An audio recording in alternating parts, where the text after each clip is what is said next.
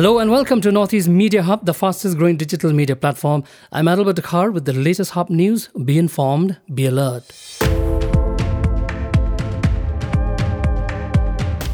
Entry point in Meghalaya will not affect transit movement to neighbouring states, assured Meghalaya Deputy CM Prestone Tynsong today. The transmit movement via Meghalaya to parts of Assam, Tripura and Mizoram will not be affected, albeit an entry-exit point will start functioning from this week in Ribhoi district.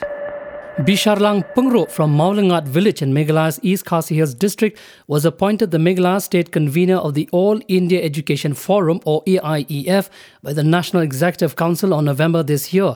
AIEF was formed to provide a common platform for educationists to promote healthy interaction on education, to improve the quality in education, to extend consultancy service in policy decision making on education, to network with education related organizations, and to safeguard the interest of educationists in the country.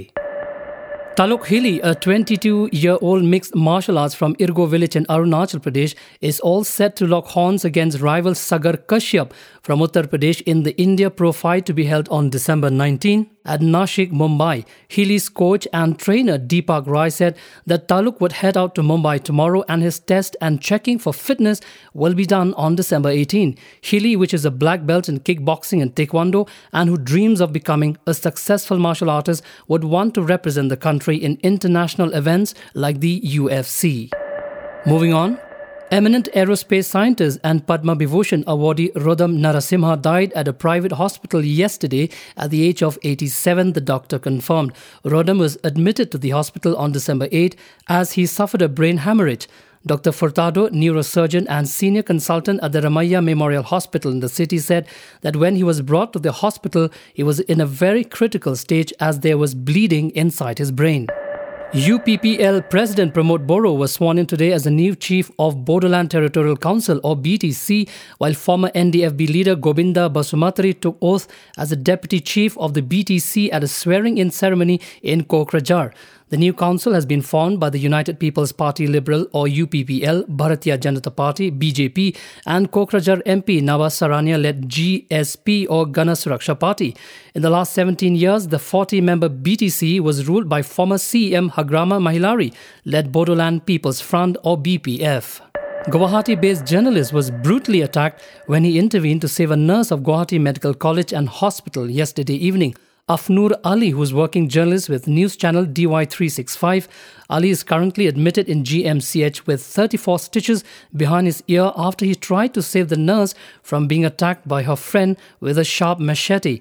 The attacker, Pankaj Bashya, a fourth grade worker of AMCH Jorhat, was trying to harm the nurse. Afnoor Ali, in a humane act, tried to prevent the crime but was severely hurt in return. Richest Indian Mukesh Ambani today said India will grow to be among the top three economies in the world in the next two decades and per capita income would more than double.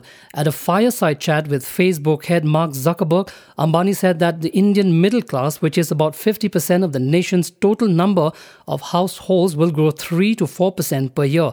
Ambani said, more importantly, India will become a premier digital society with young people driving it. Facebook and a lot of other companies and entrepreneurs in the world have a golden opportunity to be in India, to be part of this economic and social transformation that will accelerate in the coming decades, Mukesh Ambani added.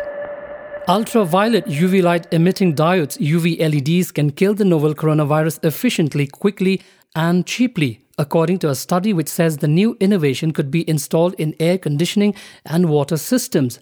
Hadas Mamane, co author of the study from the American Friends of Tel Aviv University in the United States, said that the entire world is currently looking for effective solutions to disinfect the coronavirus. However, the team of American scientists discovered that it is quite simple to kill coronavirus using LED bulbs that radiate ultraviolet light. The American scientist team killed the viruses using cheaper and more readily available LED bulbs, which consume little energy and do not contain mercury like regular bulbs. The scientists believe the research has commercial and societal implications given the widespread use of such LED bulbs. Thank you for listening to Hub Podcast. Follow us for latest news and updates at www.hubnetwork.in for promotion and publicity, write to us at info at hubnetwork.in. Thank you, Kublai Shibon Mithela.